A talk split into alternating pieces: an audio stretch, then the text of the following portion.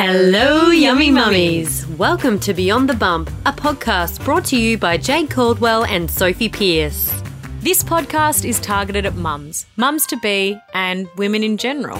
And gents, feel free to have a listen too. It's a place to have real discussions and ask real questions, no matter how hard, with honest and authentic people. The aim is to have you feeling lighter, more supported, and more understood after every listen. Now, we can't promise that it will always be kept PG, so please be mindful around little ears. Here we go. Hello, Jade. Hello, Sophie. How are we this week? We are good this week. We are in lockdown this week, but We've, we got, are we've both got here. whiplash. We were in Yeah. lockdown. We got out of lockdown. We're back in lockdown. Straight back in again. whiplash. Absolutely. Now, what has been your highs and lows of this week? I'm going to skip the highs because I feel like I sat here for two minutes. And if I have to think for that long about a high, then it's quite clear that I'm struggling and desperate. But to go straight into my lows, I haven't told you this. Oh. And I'm very sad to say it. We we had three ducks. Sophie's face is like, yep, they got eaten by a fox. Um, Two of the three. yeah, it slipped into the cage. And this, as the saying goes, sly as a fox. Well, fuck me. They were sly. We didn't hear a thing. The dog didn't hear it. There were feathers in the little pond. And then this little beautiful duck chili, the, the last one. It breaks my heart actually because um, the two of them were really close because they came out, Elise said they came out like at the same virtually at the same time but the first one was out for a few hours so it didn't have the close relationship like the other two so it's like having twins and then have it's honestly like having Mia and Billy and then having Yumi so Mia and Billy have died and now Chili oh, which is Yumi We are not using your children for the example of the ducks, all It's right? Just late. call them by their actual name. We are not killing off your children.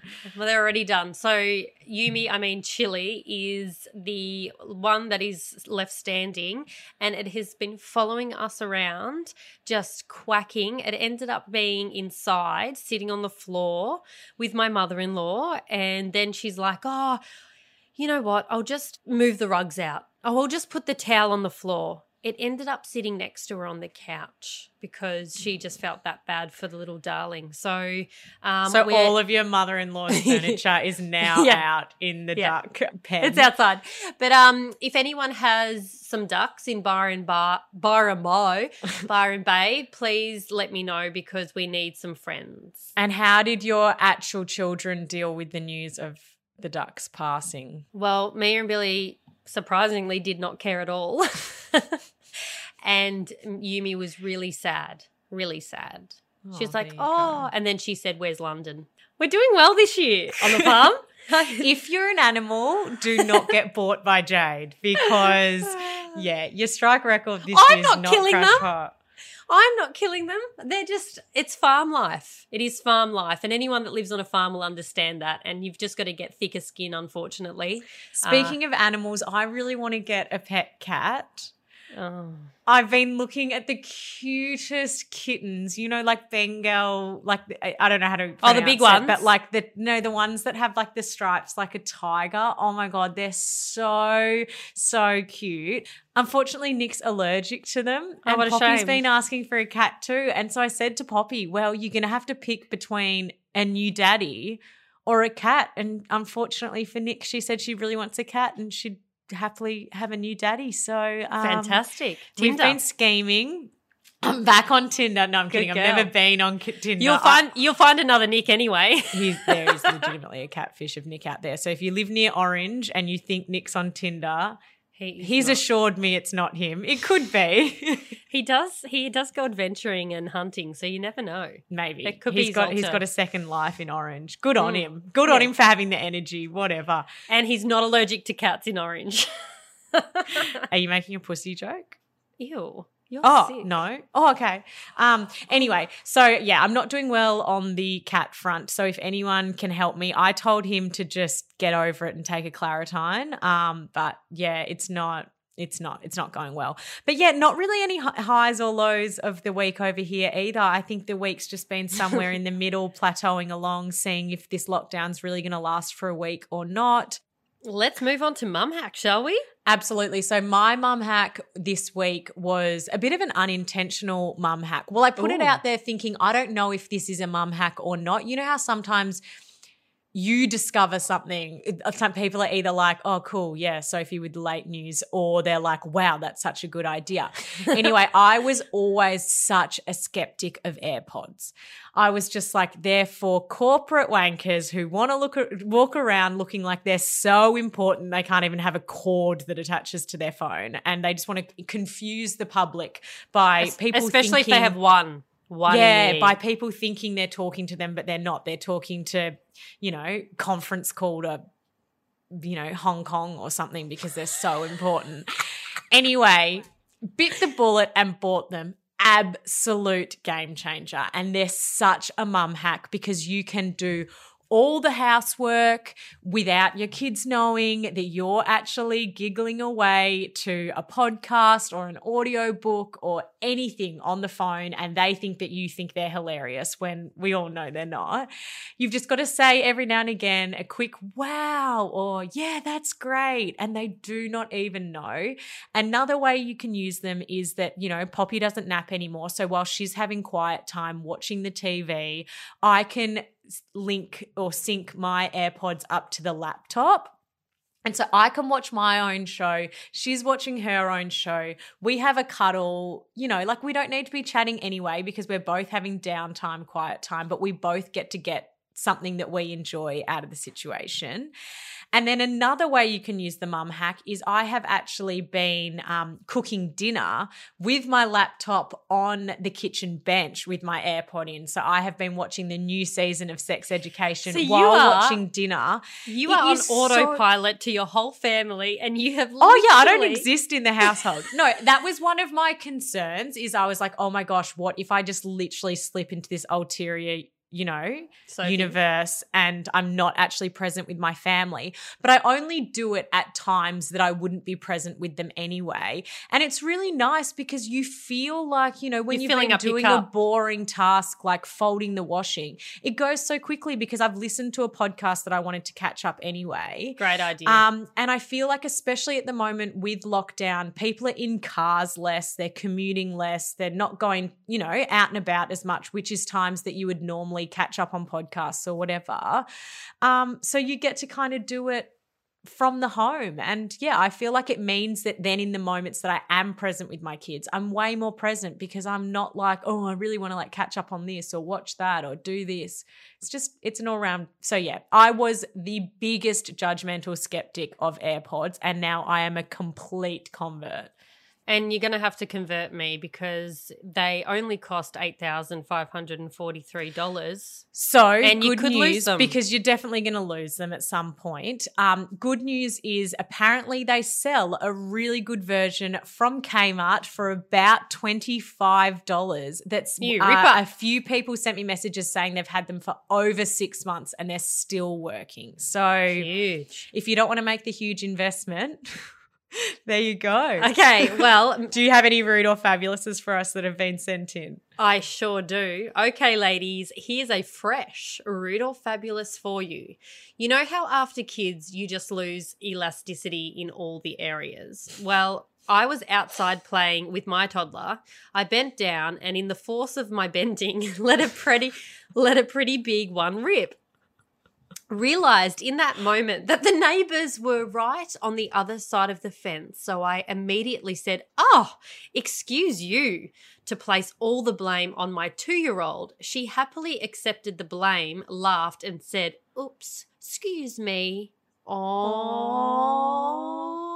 What a darling. What a fabulous child. Is it rude or fabulous that she blamed her child? It is absolutely fabulous until you can't get away with it. Yeah, I was going to say because Poppy is so literal that she would yell at the top of her voice, Mum, I didn't fart, you farted, and then probably tell everyone else she saw for the rest of the day that I'd tried to blame a fart on her. So if you can get away with it, you do it. And good on you for instilling such beautiful manners for her to say, Excuse me. And it wasn't even a fart that she bloody did. I know. Fabulous. Absolutely fabulous. Now, today's episode, we have the beautiful Charlotte, um, who goes by the Living Doula. She is obviously a doula, and we've had her on the show before to chat about what a doula is. And she is just one of those people that I, I could honestly talk to about grass varieties. Like I could honestly hear her talk about anything. She's just she's just a beautiful beautiful presence and I I I love chatting to her. And she makes me want a fourth child just so she can be in the room to Yeah. help Which me. is saying a lot. Anyway, we chatted all about her home birth experience from her point of view personally and as a doula. So we hope you enjoy. Hello, Charlotte. Welcome back to the potty today. For those who haven't listened potentially to your previous episode, are you able to tell us a little bit about yourself, about your family, um, and what we're going to chat about today? Absolutely. Well, the exciting thing is that my family has changed since I last spoke to you guys. So I do have something interesting to add to that. Oh, not like your boring old self last time. um, hello, everyone. I'm Charlotte. I live in Melbourne, Australia, and I'm a doula. So I have a little boy called Rupert and a little girl called Honey, who was born only eight weeks ago. So I'm fresh out of birth and um, still very much enjoying my postpartum phase. And as I said last time, I'm pretty sure postpartum is forever. So I'll be definitely milk. I just got hot pancakes from my partner, so I'll be milking that as long as possible. Absolutely. You'll be like, I'm eight and a half years postpartum, babe. Like, I need, I need a foot rub here. Absolutely. If you're not milking that still, ladies, I this is your permission slip. Go and do so right now. Done. Noted. Good.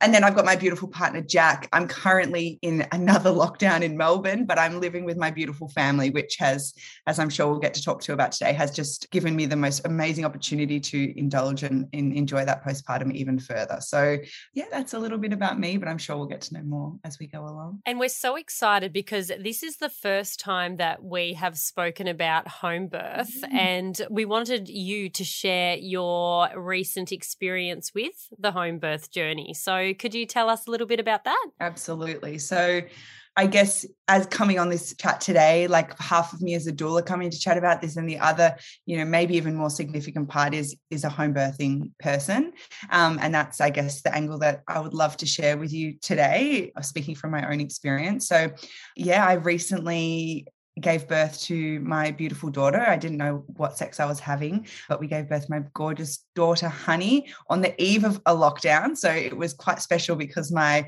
whole family were actually at the birth. so which was pretty incredible. So I had my both my parents there, my three sisters, my brother and his partner, one of my bestest friends who took the photos, my two midwives and my son was actually there at the catcher's oh end. my gosh, was there someone there for crowd control? Yeah. I, there were lots of boundaries in place and lots of preparation in, in having them there. And also Yeah. there was also the option that I might have decided in labor, no, I don't want anyone here. So Yeah. they Yeah. were prepared for anything. But the way that it hap- so happened was that they were all there, and yeah, it was pretty spectacular. I was actually two weeks and two days overdue, which we may get to chat about. But in regards to like home birth, that's something that if I was probably having a hospital birth, that may not have happened. So I chose to go against AHPRA's guidelines and, with the support of my midwife, make decisions and, and read a shit ton of research in order to make me feel really empowered in the decision to go past 42 weeks. And that was a really interesting head game to navigate. I was going to say, how was that waiting period for you mentally? It was pretty challenging. I hadn't, after my first pregnancy was after with my son was after a miscarriage. So i, I experienced quite a lot of anxiety in that pregnancy. Um, in comparison to my pregnancy with my daughter i was so calm through the pregnancy. I was so ready. I i also think that because i had such continuity of care with my midwife i you know really had a language around birth because i'm a doula. I really was able to express any concerns and, and really squash them if there were any but i really felt so calm and secure through that pregnancy. And uh, it wasn't until I think I, we hit the 42 week mark, week mark, and I think everything came crumbling down. I think I felt a month's worth of anxiety in those three days. before she was Yeah. So Rupert was born in a hospital, that your first child. Yes. And what was the decision and the reasoning behind you choosing a home birth? I guess a part of it is because I was exposed to so much and so much information once I started studying to become a doula and um, just kind of immersing myself in the birth world. I also had friends who had home birth, so I had seen really positive examples around me. And to be honest, my own hospital birth was actually one of the catalysts because I'd had no intervention. There was no, I, I walked into a hospital really with my backup and I realized that I probably didn't need to have my backup as much as I did at that time. My the midwives that I, you know, were lucky enough to get on that day were so there for me and so celebratory of me wanting the birth that I wanted.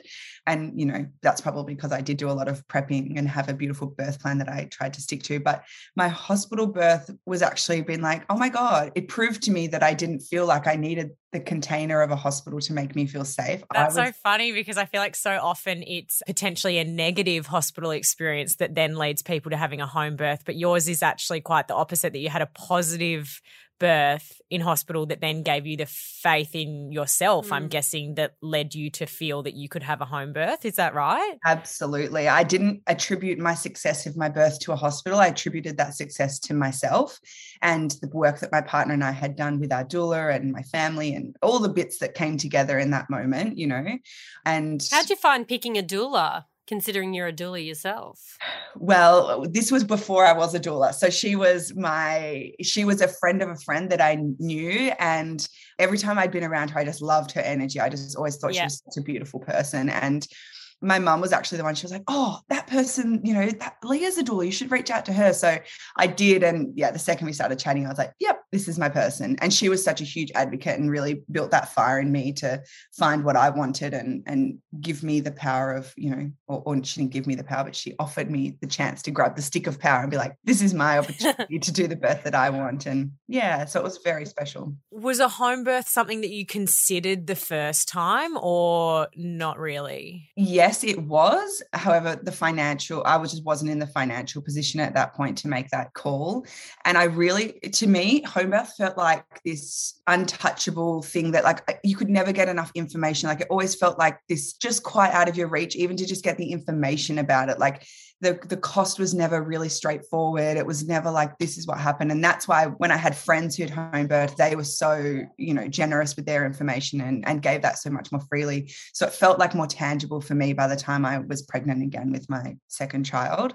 But yeah, it was something that I explored, and the way I explained my first birth was I had a half home birth and a half hospital birth because I laboured for so long at home, and then I just went to hospital to pop my baby out, and then I literally went home the same day, six hours after I gave birth. And oh wow and that was like something I was I wanted to be at home, but I I didn't quite have the guts to commit to it, and that is very common. You know, more often than not, home birthers are actually people who've already had given birth before. So mm. in statistics wise, it's actually more common when you've already had a baby to have a home birth. Have the confidence, I guess, as well, because you've already understood the process. Um, a lot of people have asked, what is the average cost of a home birth? So, the way you go about it is employing a private midwife, if that is your choice. There's also another portion of a home birth, I guess, that's becoming more popular, which is called a free birth, which I'm sure many of us have heard about. And that obviously doesn't involve as many costs because you're obviously not employing anyone to help support you on the day. So, a home birth costs around between 5,000 and 7,000, I guess, depending on your midwife. And so that's a pretty significant out of pocket expense mm. when you're preparing mm. for a, another baby you know especially when you've potentially already got lots of expenses as we all do so it, but it also it lines up with like a private hospital. I was going to say that's almost similar to what you would pay to see a private obstetrician. I guess that can range anywhere from I guess like three to seven ish exactly. thousand. I think, yeah, uh, yeah. And then also that's for the birth, and then you probably end up being out of pocket because there is some subsidies from um, Medicare as you go along from the prenatal visits. So, um, so antenatal visits. So when you're catching up with your midwife along the way, you do get some of that back on Medicare as well, which a lot of people don't know, but you know. Yeah. I didn't realize you got anything Yeah. back. Yeah. And so, what happens in the preparation to a home birth? So, you decided that you wanted a home birth, you picked a private midwife. What then happens from there, and how was that experience for you? So from there, I guess I had this point of contact who was my midwife, and we actually met on Zoom. But I, she had come highly recommended, and I'd heard some really amazing things about her. And I'm quite an like when I know something, I just know it. And so, like at the end of our Zoom call, I was like, "Great, so we'll just book you." And she was like, "Oh no, like I'll think about it." I was like, "No, that's it." Like she goes, "Well, do you want to talk to Jack about it?" I was like, "Jack, you good?" And he's like, "Yep." I'm like, "Okay, we're good." This is Made up your mind. You're decisive. Yeah. yeah, yeah, I just like down the line, I just knew. And I think I was already around like maybe like past 12 weeks by this stage. Like I because Yeah. it was my second baby, I just was very like blase about it all. And I, wasn't jumping on champion bit to like figure it out. So and then she was like, Would you like to go and have a scan? And and I guess notice my language, would you like to? It was no Mm. pressure about what you know i had the map and like i got to choose like which direction i went at every given moment um, and that's something that i think is quite unique to a home birth experience But you are offered all the things that you would be offered elsewhere. that's right The So, same like, amount of wanted to go scans, the same tests, the That's right. same. Yeah. yeah Can you message her and call her whenever you want? yes so she is Ooh. on call basically my whole pregnancy That's and good. yeah it's really it's quite unique and to be honest maybe now looking back why was i so anxious in my first pregnancy maybe because i didn't have somebody there Mm. you know just educating me and calming and giving me the facts and you know bringing me Reassurance. to my body yeah and so i had that this time around but to be honest i actually didn't use it as much as i thought i may have you know so maybe it's just that that safety blanket was there that Yeah. i had someone you know and so then she came for like our first appointment which was i think around the 20 week mark and that was really uh, actually no it must have been more like 16 weeks and that was really cool to meet her and that's the other thing she comes midwives come to you unless they have a clinic that they work out of but more often than not they come to your your home which is so great because when you've got other kids running around as well trying to navigate childcare and things like that Yeah. is so challenging and Or you take them to the appointment and they're Oh, like trying to. room like, Yeah. no thank you she my midwife always laughs she goes you wait 15 minutes for me to arrive but you spend an hour with me. You wait an hour for them um, at the hospital but you spend 15 minutes with them. And Yeah, yeah, that yeah. the truth of it. And you know we'd have a cup of tea and we talk about life and then we chat about my ba- the pregnancy and how i'm feeling. And you know i just felt like also i could talk about real stuff like you know the emotions that come up in a pregnancy. It was just so much more wholesome and like i felt so much more supported than i had ever felt in in a hospital environment and And not that we want to put emphasis on negatives, like if something were to have popped up along the way, like, you know, a test result came back that was Mm-hmm. abnormal or a scan wasn't looking how they expected, what then happens? Like, are you kind of running parallel with a hospital if needed or? No, so she is private. So she is completely separate from the hospital. Now, in saying that, some home birthing people are attached to a hospital. So there's a couple of hospitals Mm. in different states and they have programs in place where you can home birth at home and, you know, with it running alongside a hospital. So there's two options really happening, uh, many different options, I should say, happening all over. But for the choice that I went through was a private midwife. And so she isn't attached to any hospital. However, she has her people, you know, like She the has guy her that she sends to the scans for and you know refer people who she trusts and and you know the people that they work closely with. For instance in melbourne it's quite hard to get a gp to get you even to refer for a home birth. So the first thing you need is a gp referral for a home birth. And so i went to my gp nah, no no dice I don't want How on come? my record. They get scared that, that there's this what's it called when you have like a belief, like a Misconception. misconception around classic postpartum brain, but like perception that home birth can be very, very dangerous. And it's such a shame because it's making birthing people terrified of of going down the path of home birth. And lucky I had a bit of fire in me and I was like, this is not okay. This is absolute bullshit. So I was like really upset that also they hadn't told me that that's was they said, okay, yes, we'll give you the referral. And then they just never sent it. So I kept calling, Oh, wow. send it. And eventually it came out that I, I just I can't do this. Like I'm scared it's going to come back on me if anything happens. So what what actually happens if something does go wrong during the home birth? Yeah. So an ambulance would be called, depending on where it's at. Midwives, especially home birth midwives, have a lot riding. So they're not going to take, you know, crazy ass risks unless the Yeah. woman No. has decided to that. So that's why it always comes back onto like that woman's decision. And that's why I also think home birth is so incredible because birthing people actually educate themselves even further to know what's going on at different moments. So you get to know your body and the actual physiological process of birth because it's actually our responsibility as birthing people and as humans to understand what's happening in our bodies so that we can actually achieve what we want to achieve within a home birth. And it takes your autonomy back, I guess, a little bit. Because if you had a like I had a posterior, I had two posterior children, and the first one there was no way that she could possibly come out other than medical intervention. I mean, you know, some people may say, well, that's not all true, but they really did everything in their power they could before intervening in the hospital. So, how do you know? Like, if something like that happens, is that when the midwife goes, look, we we can't do anything here. We do actually have to go to hospital. So in that scenario, I guess there's also a lot of things that you're encouraged to do in preparation. So in pregnancy, like spinning babies routine, so like really loosening up the muscles in that pelvic area, strengthening those and and toning them to get them ready and allowing the baby to get into the most optimal position.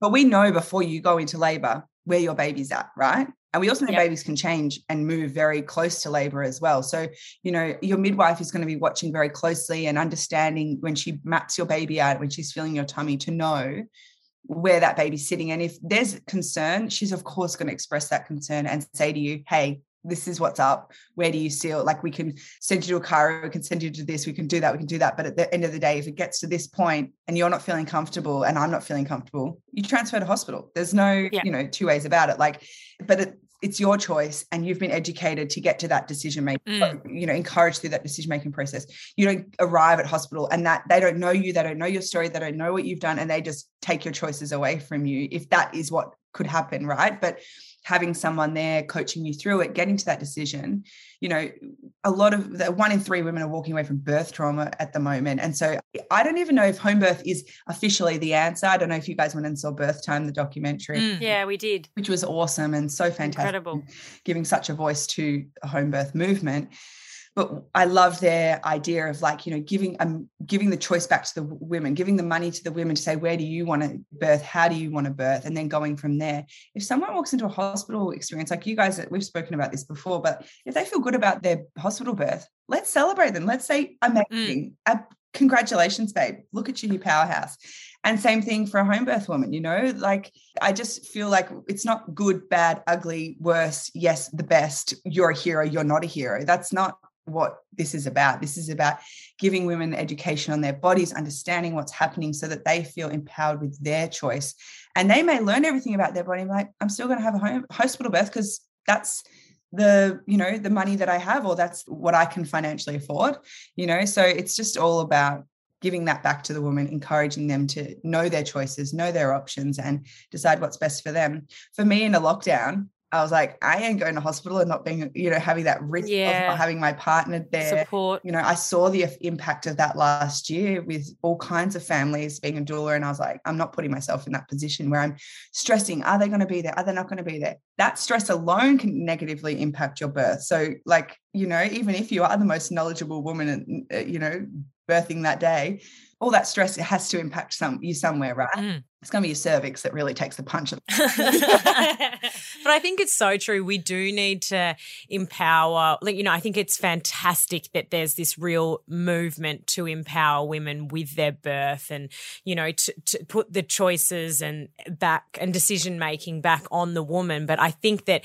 in doing that, we also need to be careful that we're not too narrow in only empowering one type of birth. Like, you know, we were saying this before we jumped on the podcast that I think home birth, you know, and having a positive home birth would be incredibly empowering, but it's not something that I would be interested in doing. And I've actually had two induced births, but I felt like I had, I mean, both times I requested them for two different reasons. And I felt like I had incredible power and control in making that decision. And I remember I got really pissed off once on Instagram because someone said, stop romanticizing your induced births. Mm. And I was like, I'm allowed to romant. If I That's had a positive story. experience with with my birth, I can romanticize the shit. Actually, I'm not romanticizing it. I'm telling it how it was. Yeah. And it was incredible. And I think that you know, as some women choose to have a cesarean, as you chose to have a home birth, I think as long as everyone's educated and knowledgeable and has the options, I think that we can romanticize and empower every type of birth. And, you know, I think that definitely birth trauma is too high, but I think we're also seeing people who, for example, maybe had an emergency cesarean and were very happy with the way that it went, but then afterwards, the story that their own story that is told back to them by other people Is then shamed. becomes a negative traumatic birth experience when actually they were quite happy with the way things panned out. I couldn't agree more. I think we have to be so careful of the stories we're projecting back onto our vulnerable women who've just given birth, like been like, also this happened.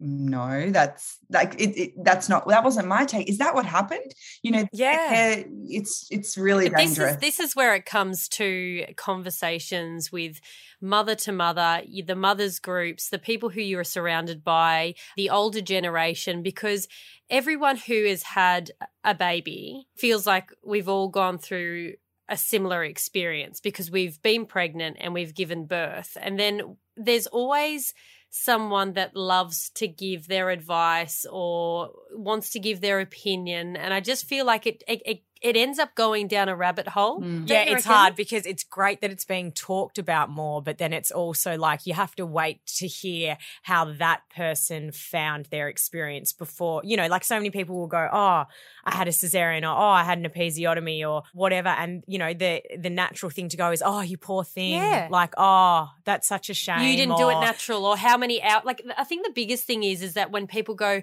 "Well, how many hours did you do it naturally or drug free for? Or how did how did you do this? At least you've given it a go." Same with breastfeeding. You know, like there is so much focus on what we should be doing, whereas all that matters is that if you're okay with your outcome and you've got a beautiful, healthy child, then the story that you tell is your story and only your story to be told. it's it's exactly and i guess the thing is is that what we're here to talk about today i guess is home birth this this option isn't really on the menu 0.3% of births are home births in australia Really? yeah it's very very small how many births are happening home birth is putting the birthing person back in the driver's seat and going you're actually driving the bus I love that. and i think a lot of, for for a long long time birthing people have felt like they're at the back of the bus be, being driven by somebody else and that Yeah. causes the trauma and so if we can just put like for you for instance so if being able to be like i want this induction you you chose that you you know obviously also have a medical brain as well but like having been able to risk factor that going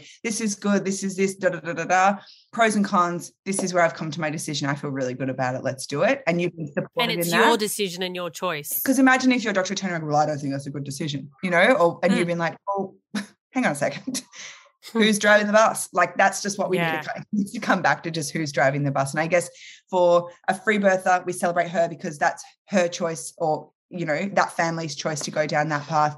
For a home birthing family, that's what they choose to do. There's so many also, I think people bulk people in. So it's like the free birthers are one type of person, the home birthers are one type of person you know, a cesarean person is one type of person. I think we just need to take all those labels off because Mm. Yeah. the hippie mum can have the cesarean, the corporate woman can have a home birth. You know, there's, there's so much uh, here going. There's a lot of labeling going on at the moment, but I think we need to realize that people have layers. They're like onions. Yes, they're exactly like us. hey, is that quote out of Shrek? Yeah. nice, Soph. Yeah. Donkey is a wise guy.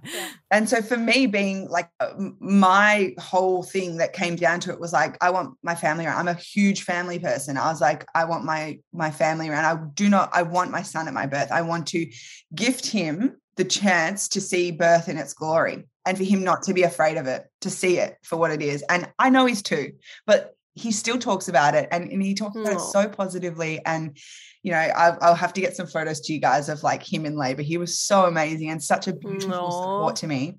Makes me cry, but Yeah. so amazing. And if I can give that to my children, because like, have you guys seen a birth before? yes, You've incredible. birth? Yeah, amazing, right? It's And so- mind blowing. Mind blowing stuff. And I hadn't seen that one of those until I was a doula. So it's like, that's not Yeah. enough, right? Like we need to see birth. It's like death. We're so scared of death because we've never Mhm. seen it up close. It's like this terrifying. Yeah. Very true. And birth has become the same thing. It's like this crazy, ominous, like, ooh, like, you know, I don't know what happens in there, you know? And Close the door and just hear it from the outside. Yeah. Exactly. And so we need to, and that never happened, right? When we were growing up in communities and like, you know, all the women would band together and be in the red tent and kind of like birth the babies and have the Really, periods really hoping that comes back. Yeah, well, I That'd be think great. home birth is actually the start of the, in, inviting people back into birth. And, you know, in, my brother's now seen me and my sister give birth. She had a hospital birth and we just happened to all be in the room. Lol. Um, Good. You're all together. You mean you accidentally stumbled across her birth? Oh, or what are you? What are you guys doing Oh. here? Ah, Fancy seeing you here. just want to cup it down. Um, what's going on here? No, so you know, my brother has seen two births and he is just obsessed with it. He thinks it's incredible. And so, you know, for him to walk into that with, you know, him and his partner may have children, they may not, but for him to walk in feeling like birth is this natural, physiological, incredible process, amazing. That just empowers him. yeah. So were your family and friends all on board when you made that decision? To be honest, I don't think anyone could come at me about anything. I didn't get any of the negative feedback, but also Do I you think that's because you're a doula? I do think that a part of it is Yeah. that, and they know that I am educated. I think if I just walked in there looking like, like I think I could have gotten some flack, but nobody projected their fears onto me, and I'm really grateful for that. Would you have any advice for any women out there who are considering a home birth but feel as though they are getting other people's f- fears projected Mm. back on them? Or I guess birth in general, because I feel like no matter what way you're birthing, people all of a sudden want to tell you opinion. something that happened to their aunts, sisters, dogs, partner. Dogs. Partner. I think there's two ways about it. You can either just not tell them. And people just assume that you're going to birth in hospital. So Mm. if that makes you feel good about it, then just go with that and just go, I know why I'm doing this. I- I think you have to be really committed to your why and really know, you know, really be grounded in that why and don't let anybody tell you otherwise. Chat to your midwife about it if if that they've definitely got a lot of experience about hearing that. Invite them into the space, let them talk to the midwife. They are so knowledgeable. I loved learning from my midwife. I learned all kinds of things about my body that I never got to learn anywhere else. And I think having such a visceral experience of having it happen to you in the moment, it's just like the most amazing opportunity to learn um, and actually hold that information. And I think the biggest thing also is having your birth support partner, if that's your, you know, the parent of the other parent of the child or, you know, somebody else who's going to support you, make sure they are on the same path as you. Because if it's just that you and that person for that, especially that early labor stuff, just making sure that they are completely on the path with you, write your birth plan together, make sure they know why you're choosing all the decisions along the way, and share the information that you have share the information with the right people. You don't need to go about you know preaching it on instagram or whatever. It's not about anyone else. It's about you. And so if that is what you decide then say to the people who love it this is what i've decided. That's final. I understand that that might bring up something for you. That's your stuff. And you just have to keep remembering that that's their stuff. And it comes down to the fact that they love you and they love your baby and they pr- want to protect you. And you just need to keep saying i don't need protecting. I don't need saving i'm going to do this or you know this is my choice and i need to be celebrated in it by you and if you can't support that we just don't talk about this right now and that I forgot how much I loved you. I think I might have another one just because Oh, I want gosh, you in my every room. Time, Every, time. Every time. And I think it's similar to like when you're naming a baby. Like if you Oh. tell someone with any sort of question mark at the end, you're going to get people telling you that they hate that name. I feel like if you tell someone I'm having a home birth, it's pretty difficult To- to eh, like Question it. question that. Whereas if you go, "Oh, I'm thinking of having a home birth," Yeah. then every second person is probably going to be like, "Oh, you know, like yeah and I guess if you're saying that only 0.3% of people, it is just because people are scared of the unknown. And if it if it is that quote unquote rare, well, then it is scary for some people. and i get that and i just want to go back but all birth is unknown totally, you absolutely. are, you know and so it's just about coming back to like tomorrow is unknown everything's unknown you're allowed to have those fears but let's work through them let's acknowledge them let's let's not let them just live in a dark closet just haunting you and just you know make you help forcing you to make decisions you don't actually want to make let's look at them and let's go okay is that a founded fear or is that where does that Gosh, come I feel from? like I could take this onto everything in my life. Yeah. Not just birth, birth. is life. Birth is life. Yeah. Everything that we're talking about is 100%. It's the perfect metaphor for all things in life. So, it is. yeah. But let's talk about setup. So, what happens when, if you choose to have a birthing pool? When do we bring the equipment in? When does the show start? So, For Charlotte, the show started quite late. Did you have it set up for two and a half weeks and went, okay? I actually did have it set up for far too long, but I had a spare room, like the room that I'm in currently. I had a bit of a spare space that I I knew was going to be the birthing room. Didn't happen there. Just FYI. Oh, oh, spoiler alert. Yeah, woo. So it didn't actually happen here, which is just again the beautiful metaphor of, life and birth that it can happen anywhere and it's going to happen how it's going to happen. yeah. So I just started. My beautiful midwife gave me a list of like logistical items that I would need. You know, a sieve to scoop out the poo from the water, birth, the pool. Obviously, I could hire that from my midwife, but actually, one of my beautiful doula clients actually lent me her pool. We had a clean liner, like a pool liner that you put in for every um, water birth, and you know, or just a list of logistical items that, like, you know, she would need on their day, like the taps and things like that, because we had to change our tap and put a hose on our bath tap so it could get out. Yeah, reach. Yeah. reach and everything. So just things like that. And so I just started, I got that list at our first appointment. I just started like buying those things as we went along. Um, you know, and like of course I bought most of those things all in one shop, right? Like at the very end, once I'd finished work and was like scooping Kmart shelves off into the, into the And is this included in the price that you mentioned at the start, or is this an additional expense? it is an additional expense, but it is, I would say it's inclusive within that five and seven thousand. Okay. Like it's between that mark. It's not, it Yep. wasn't very much. It was like a couple hundred bucks, maybe if that. I got like a waterproof sheet and things like that. You know, half of the things I didn't even actually use, but it we may have needed them. So, and it's also nice to actually understand what is involved in a birth. Like in a hospital birth, there is so much waste because there's one new thing for every single person. Anyway, this isn't about saving the planet right now, but maybe it is. But um, That can be another we episode. do recommend hygiene Yeah. as well. Absolutely. But, you know, there was just a lot of like logistical things to get prepared and make sure that we had. And I felt like we had everything by the time, you know, like a mirror, like a clean mirror that the midwife would put in the water so she could see what was happening and blah, blah, blah, like all that kind of stuff. I've always wondered how do they keep the bath water at an optimal temperature? So they test it. So they actually get The the, temperature thermometer and and then put in extra hot water, take some out like that. It's just old school. Wow. Yeah. And then I think one of the most common questions was what happens after? Like what who who cleans it up? And is there a big cl- was there for you a big cleanup? For How us, big was your because poo? it didn't happen in the water. Often they happen in the water, and the cleanup's actually quite easy because you just dunk the hose in and then let it all out, you know, out to the garden or whatever. And you know, your beautiful plants get a big placenta wash, which is beautiful. You know, all the amniotic fluids and everything that probably get you ready for springtime. Um, you got the neighbours next door stealing it. Yeah, what's the what have you done juiciest lemon I've ever Charlotte? Tasted. Yeah. Um, no, so my birth actually happened on the floor of my bathroom as I was walking to the toilet. So it was very quick at the end. And so I had a tear because I, you know, it, as I said, came very quick at the end. So there wasn't all that juicy warm up period that, you know, gets that skin ready for the head. And so there was a tear. So there was a bit of blood and obviously just the natural fluids of a baby coming out. And my gorgeous sister actually went and cleaned up after the birth and she was quite efficient. So I don't think it was that bad. But, you know, there was like I, I had put a tarp down underneath because I was on a carpeted area. So I put a big tarp down.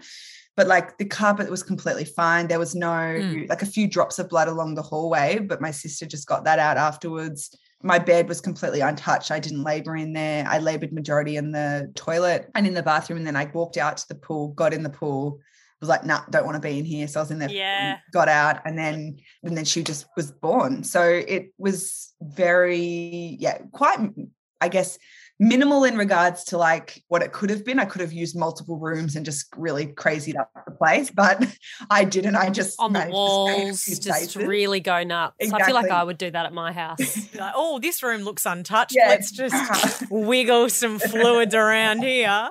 so, did you give birth standing up or were you on the toilet? I was crouching on the floor. Yeah. So yeah, so I had one leg up and one one knee and one leg up, like I was about to propose. So that's what happened for us. And, you know, and then the aftermath, I guess, is because birth doesn't stop once you have your baby you still have to birth your placenta and you you know there's a whole shebang of things to happen afterwards.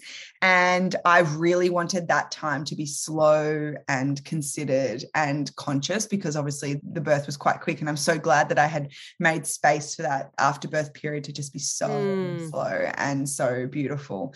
The lights were very dim. I came in late on my couch. They put down like a protective cover and things on the couch so i could lay down and i birthed quite significant sized babies and they tend to um, knock my coccyx as they're coming out. Um, and so my coccyx was quite sore. So Bruised. laying down wasn't very comfortable. But um, I just, you know, was totally in awe of this little baby. And I hadn't birthed my placenta yet. I was just letting it birth without any, um, like a no, no, managed third stage. So I just allowed it to happen. And I'd also allowed that in hospital. So that is actually an option in hospital too. Yeah. And I just was waiting for my placenta to birth. And you know, my baby was meeting their brother and their sister, and it was oh just oh gosh, all stop. very beautiful. And I just lay there being like, oh my God, it happened. I think I was in a bit of shock as well because it had happened so fast. And yeah, it was very, very beautiful. And and that stage I would say maybe caused a little bit more mess than usual because I was laying down and then I wanted to get up and go back to the toilet. And I birthed my placenta on the toilet. So they just put like a colander in the bottom of the toilet, you birth it out, and then and then I um, managed to go have a shower. And oh no, sorry, after that, I did a burning of the cord. So I did a cord burning ceremony where I had like a wooden box made, and you put the cord across the box and you burn with two candles instead of cutting the cord. Oh, um, wow. I just, I obviously waited for the placenta to give all of its blood back to the baby. And then it was my way of just saying thank you to the placenta because obviously yeah. the placenta sacrifices itself for your baby to oh, live. Oh, that actually nearly makes me cry. Yeah. I never ever thought about it like that and we just disregard it. It does and it and it's it's like your your baby's little friend in there right? Like it just does everything it that is. it needs stop it. I'm gonna so cry. safe that it was like its little bestie and then they have to say goodbye and for you know the baby to go live a wonderful life. So there's a beautiful poem. I i have to find it for you guys that talks about it and it just made me go oh my god i need to you know slow down and acknowledge this and it was i was so glad i did it. It was so awesome. It took about maybe 15 minutes for the cord to burn through so it was like a pretty lengthy period but what did it I, smell like? Actually not as bad as what i thought. It just smelled to me i could just smell like the burning candle. That's what i could smell but you know you're also fresh out of birth and like yeah. probably can There's a lot going on. Your senses are just on. doing some weird things. Yes, yes. And you know, but you do have heightened senses, and that was such a beautiful way for me to calm my nervous system and connect into what's Focus. happening. And I tend to be quite chatty after birth, like the adrenaline kicks in. I'm like really excited. and so it was just a moment to be like, Ooh, and just everything to stop in the room. And it was the first time my midwife had seen that being done as well. And she's like birthed a lot of babies, but it's a beautiful, I guess, thing that we could start doing. How cool! Oh, I've ne- I mean, I've heard of like different, like kind of tr- more traditional ties and that kind of thing, but I've never heard of the burning of the cord. Yeah, it was really great. I would strongly suggest it. I don't think that is something you could do in hospital though, because they don't allow candles or burn. No, I don't think they allow live flames near the oxygen tanks. no, you know what? And probably fair enough. Fair enough. Um, but speaking do- of gas tanks and stuff, though, you know, if people are maybe like on the fence about yeah home births. What kind of pain relief could you use and what kind of monitoring can you have? So some midwives I think do offer the gas. My, I didn't request it and I don't think my midwife ever said, "Do you want that?" But I think because she, she, knew kind of where I sat on the fence about that stuff, I gas kind of scares me because I'm I'm like, you don't want to have it and then feel nauseous or whatever. You know, mm. I've heard so many bad stories about that. But oh, it was. I tried it once and it wasn't for me. Yeah. But I've heard uh, other people love it. But I gave it one puff and my breathing had to change to use it, and I was all of a sudden like, oh my god, no, goodbye. Yeah, yeah my anxiety yeah. wouldn't let me near it. I totally get that. So I think, I guess the pain relief methods are really like natural pain relief methods, like soft touch, breathing, calming everything down, water, warm water, getting of submerging yourself into the water. And I guess like what I said at the start of this conversation, like there's a lot of preparation, I guess, involved in a home birth. You don't just rock up on the day and be like, let's go. Like there's a lot of preparation that is involved. And and I guess that's the short answer of it, but that's going to be unique to every single person yeah. what kind of preparation they do. I would love to know the statistics, like if this gets obviously we'll hope it gets bigger, but the statistics on the postpartum mental health after a home birth in regards to, you know, hospitals and other things because I feel like with what you're explaining is there's a lot of mental preparation and there's a lot of like I don't know, you're you're connecting to your body and you're I don't know, there's a lot of strength behind the whole. And I guess system. that's what they were trying to delve into, I think, with the birth time documentary, which was even if you're not considering a home birth, the importance of, some, I guess, you know, they were emphasizing what they felt was the importance of some form of continuity of care yeah. so that you are speaking to someone who gets to know you so you can work through whatever it is that you feel you need to work through before birth. Absolutely. I, I like I can only speak from my own experience, I guess, and that's the most, you know, real thing that I can speak to. But I feel so good and feel so strong. And my recovery was not an easy one. As I said, I, I had a pretty significant tear. My coccyx was severe, like badly bruised. I, yeah, you know, and that would have happened in a hospital or at a home. it doesn't, mm. that doesn't, you know, that doesn't change anything. And I, I could have that could have been really hard for me but the fact that i think i was so supported i had somebody checking in with me coming to the house whenever you need me i'll be there just even that whole thought process of going, okay, someone's there for me, you know, and just to be able to text a photo of, you know, my bub had like a little blocked tear duct. So I took a photo. I was like, is this okay? Like, what do I do? And yeah, that's awesome. Just for me. And I, I still feel like, you know, even eight weeks, I could be like, hey, is this normal? Should I be looking at this? Or blah, blah, blah. Like, I just know that she would be there for me. And to have that is just, I, it's second to none. And not having that with my first, I was really joyful and happy in my, my postpartum as well with my son. But to feel that supported, I was almost like scared when the maternal health nurses would come over and be like, they were like, you know, you've got to have the rungs like of the cot like this far apart. And I was like, what? Like, do you know what I mean? Like, it was just too much for my brain to handle at that point in time. And for someone to come in with this like gentle tone that was loving and she knew me she knew my family and she sat on the end of the bed and had a cup of tea and chatted to me while she checked my stitches you know actually i didn't have stitches but she checked my wound and just made sure everything was okay. Like that's pretty incredible. And also having questions answered when you're ready to ask them instead of it all being bombarded in one session. Absolutely and like teasing it out right? Like like we said like you don't need somebody else's story projected onto you at that moment. She was there just like allowing it to come out. And I also having that done around my family gave them an opportunity to be like, oh yeah, I hadn't asked you that. How is that going for you or whatever? You know, having observers in that space is and and people who are, you know, learning with you was really beautiful. Like my partner and my baby are sitting, my toddler are sitting there and asking questions and learning about the cervix and the uterus. And he's like, wow, wow, you know, and, and that's You're like, yeah, I'm pretty bloody incredible. Yeah, exactly. But that's educating a whole family. That's not just educating the woman. And I think that, you know, when we think about, you know, the mother's a nucleus of a family, well, then let's start to flesh that out even more and more. And, and that's, you know, that whoever plays that maternal role in that family unit, fleshing that out and understanding that deeper and knowing that when they're good, everyone kind of is good, you know? So I think that's pretty special. And if there's people listening who are kind of tossing up, like, oh, who do I want to be present? What role do I want them to play? Um, I mean, you said you're very comfortable with your family. You're a very family orientated person. But yeah, what advice would you have for people around that and how they can set boundaries about what they want? I read a wonderful book by Jane Hardwicke Collins called 10 Moons, and she talked about this beautiful thing called an opening ceremony for your birth. So bringing everyone together who's supposed to be at your birth and really explaining your their role on the day so that they understand your expectations of them on the day and being like, this is the role I want you to play. So I had my photographer there. I had all my family. I'd sat down with my partner and gone through each of their roles. And I also had my midwife and the second midwife because my midwife is actually quite a bit like, hmm, this will be interesting to see how mm. this big family dynamic is out in birth space. She's never had that many people present at a birth before. And they say they say that every person in the room adds an extra hour onto birth. But if we're comparing my two births, that absolutely is not true.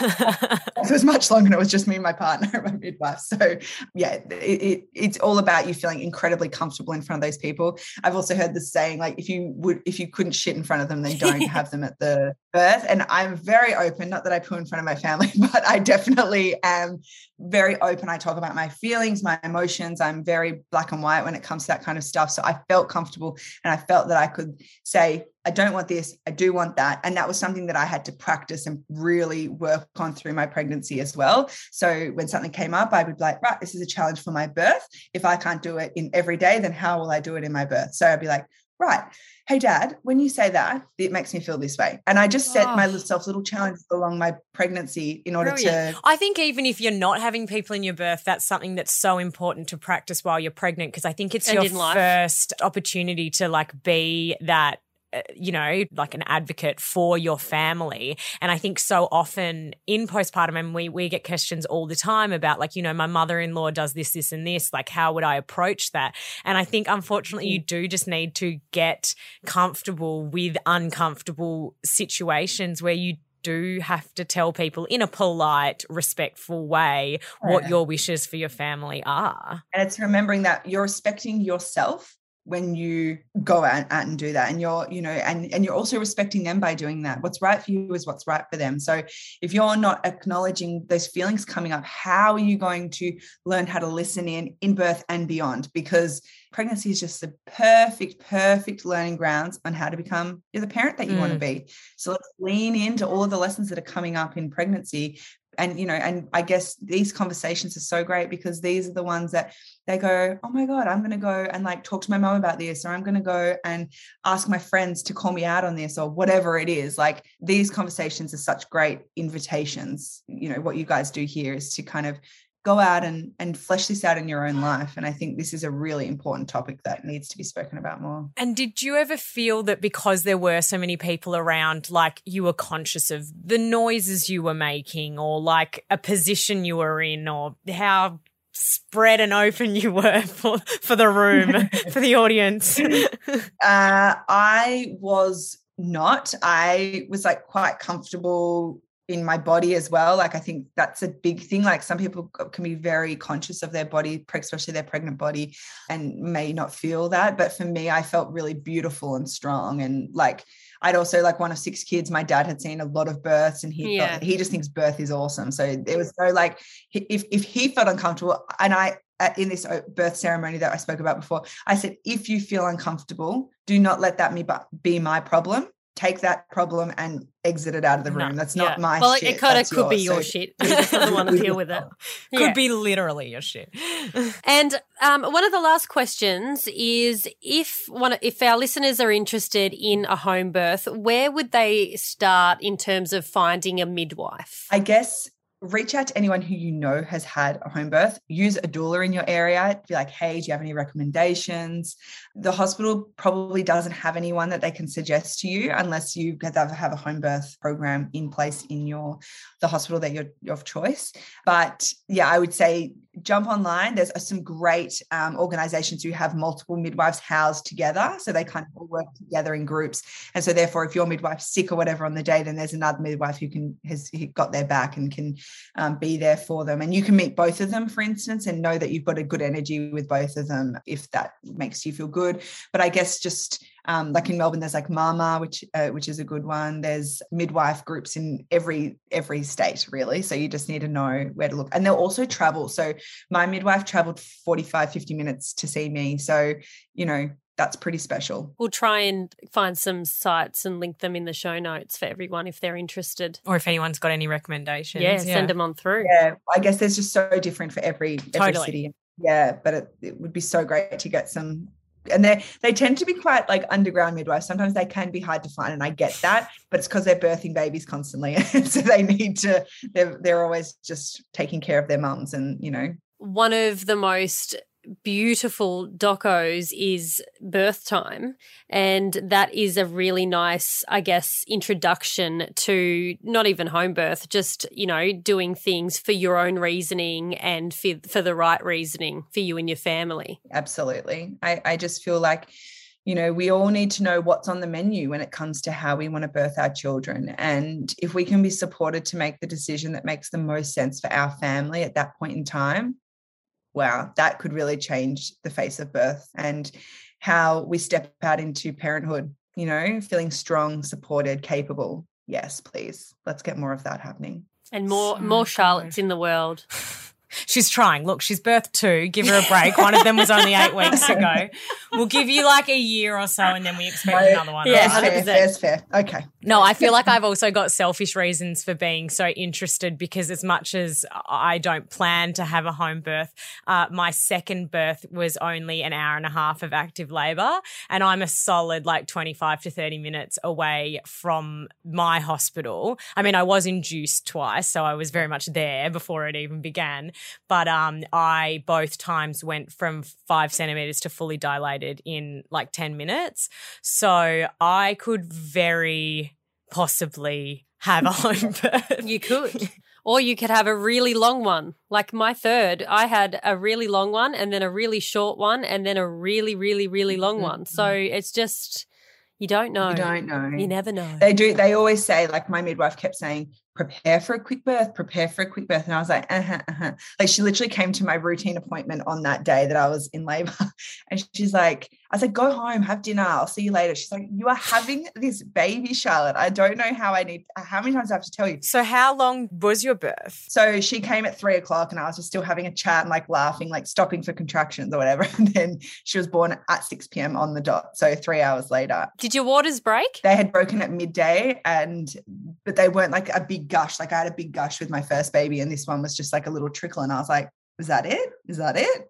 Do and either then, of you know that uh, the statistics on waters breaking? Because a lot of women think that that's the first sign of labor, and it's actually quite rare. It's not it's it's less common. That's right. I don't know the stats, but it's very rare for your waters to break at like in the movies. Mm. Usually contractions will start first and you'll get those niggles first. But yeah, it's I agree. There's a lot of people who think it's still like the movies and it's like, nah. Or even if it does break, like I remember I used to be like, how could someone not know if it's their waters or not? And you have so much pressure going down there. You don't know what What's liquid happening? is coming from where.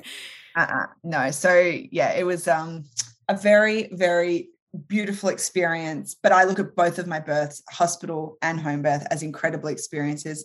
I will say though that the biggest room for where I felt the biggest like um, change and what the biggest differences was that after period of just mm. being able to get into my own bed straight away, having a shower. Like my mum showered me and you know, I actually just forgot that until I'm telling you this. You know, this birth is still so raw for me. I'm still processing so much of it. But like my mom showered me after I'd given birth and she popped me back into bed. And it was just so amazing. My sister made me the most divine bowl of congee and brought it up. Like I was this queen on a platter. Like it was I sat there with my partner and my toddler and got to introduce them and like let it was just magical. And that I think is the biggest shift that I can see in compa- comparing my hospital and home birth. And what does Rupert say about it now? Like, what is birth in the eyes of a toddler? Oh, uh, it's pretty intense, um, but isn't it for an adult as well? You know, yeah. Mm. Um, his inter. I'd done a lot of preparing. If you guys watched my stories, I'd prepared him a lot. So I'd watched like I'd read him all these books about home birth and really given him a language to be able, he's quite a good talker. So I'd given him a great language to be able to talk through birth, but nothing can prepare him. So it was, I, I was like, whatever he wants on the day, like I'd given people in my family the role of taking Rupert depending on what was happening for him. And he didn't want to be anywhere but in there. He wanted like somebody went to take him away when it was kind of like all happening because it was like a lot. Um, when the blood came out, he kind of went, Whoa, and he'd never seen blood or bleeding before, like he'd never had a big gash or anything. So he was like, Whoa, what's that? And but then my sister went to take him. He was like, No, I want to, no, no, no, I want to stay here. And so he stayed and he got right up close and like had his arm around Jack's neck and was like watching like this, like Jack right next to me. And when she was here, he ran up and down the hallway going, The baby's here. She did it. We did it, mum. We did it. Mummy, good job, good job, mum, good job. And then afterwards, my partner took him to bed and, you know, just gave him a chance to debrief it and like asked him what he thought about it all. And he just kept being like, bit of blood, bit of blood. It's normal. It's normal. oh, I've got tears. That is, I'm imagining the things that Poppy would say. Like, yeah. yeah, I think she would love it. I've shown Poppy bits of Goldie being born. There just so happened to be the student midwife standing right between my legs, though. Like, so it's it's kind of like a good introductory one. Yeah. It's like a, a a censored version, but yeah, she, you know, and she's like, "Oh, why is there blood on you?" And it's the same where it's like, "No, that's normal. That's normal." Yeah and it is it's it's really you know flipping blood and gore and you know all of that on its head and being like this is actually really normal and Mm. beautiful and giving that gift of birth is amazing like what a gift if we can give that to our children like i really feel fortunate that my mum spoke about her hospital births with in- incredible delight and just loved every moment of it and I, I was, you know, she imparted that to me. Surprisingly, her mother had really traumatic births. So it's interesting how it can change. And we just have to be really careful, though, of the stories that we're giving to other people, I guess, and, and especially our kids about talking about how they were born. Absolutely. Well, thank you so much for coming on and sharing your beautiful home birth story and your hospital stories. We absolutely adore you. You always give us the warm and fuzzies. Yes. Oh. well, I'm glad to be here and share something that's, you know, become very, very close to my heart over the last couple of years and, you know, share something that, you know, is so personal, I guess, as well of my own experiences. So thank you for holding the space for to chat about it. It's actually the first time I've really spoken about this publicly. I haven't shared my birth story yet. So it's nice to Oh, well, we're very, very humbled. Yes, it's a privilege to chat to you and share your story. So thank you so much, Charlotte. thank you guys. You're legends. Thanks for listening to this episode of Beyond the Bump. If you enjoyed it, please subscribe and give us a review. If you didn't, good on ya. You can also follow us on Instagram at beyondthebump.podcast to stay up to date on behind the scenes and future episodes. We'll see you next week. Bye bye.